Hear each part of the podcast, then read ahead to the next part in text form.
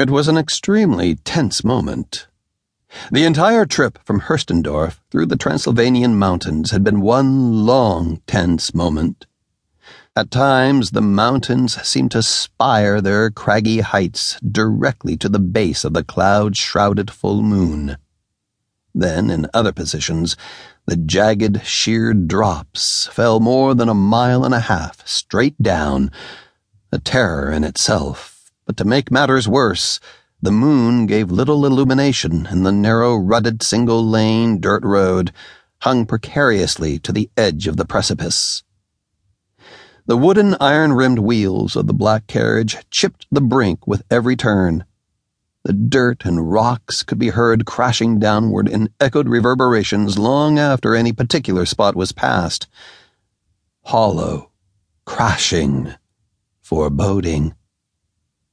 Although there were many dark puff clouds which at times secured the full moon, there was not the hint of a storm. Yet streaks of blinding lightning flashed across the sky in an even downward swoop. The sound of the blasting thunder echoed and re echoed as the sound smashed against one cliff wall, then bounced on to another in a continuing chain.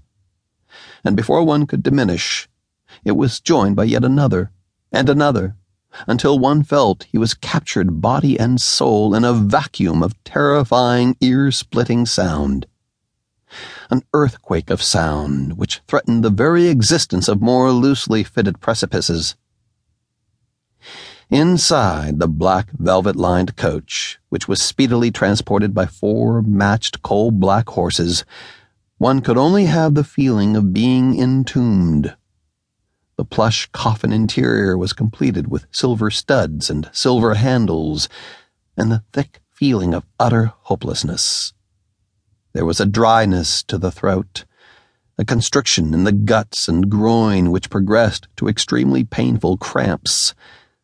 The heart has an insistent pounding which timpanied through the chest cavern, which was not unlike the reverberations brought on by the mountain induced thunder explosions but the telltale heartbeat, even though each beat threatened to be the last, was the only true source for one to realize he was still a member of the mortal existence. Time stood still. Fright kept the eyes behind drawn shades fastened over the windows. The wheels crunched into the ruts, and the horses' hooves beating rhythmically against the ground were never lost to the other sounds of the more powerful elements. Blackness and total despair took its toll of mind bursting horrors. Then the wild, terrifying ride into darkness was over. There had never been a sign of the vintage vehicle slowing, nor was there a change of pace from the horses. The coach simply was speeding into infinity one moment, and the next it had come to a complete stop. Then there was only complete and total silence. There was not even the sound of the thunder or the heavy breathing which should have been audible from the horses after their long run. It was as if one had entered completely into another world, a foreboding void where neither sound nor light existed. This is an experience only the deaf and blind could fully comprehend, or the dead. The silence was not to last long.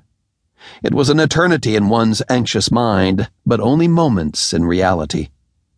The first sound was the opening of the carriage door from the outside, and the remaining senses speedily returned into their proper place with the human sphere. It was a beastly cold wind which poured through the door, bitter, mountain cold, and it was not soundless. There was an eerie quality which could only have accompanied the wind when it had crossed through the tombs and markers of some ancient, musty cemetery. It was the crying of the lost and damned souls, the screams for release from their everlasting pits of hell. Far in the distance, a wolf howled its weird salute to the moon. Perhaps a werewolf, gaining full strength and vigor for a night of village plundering.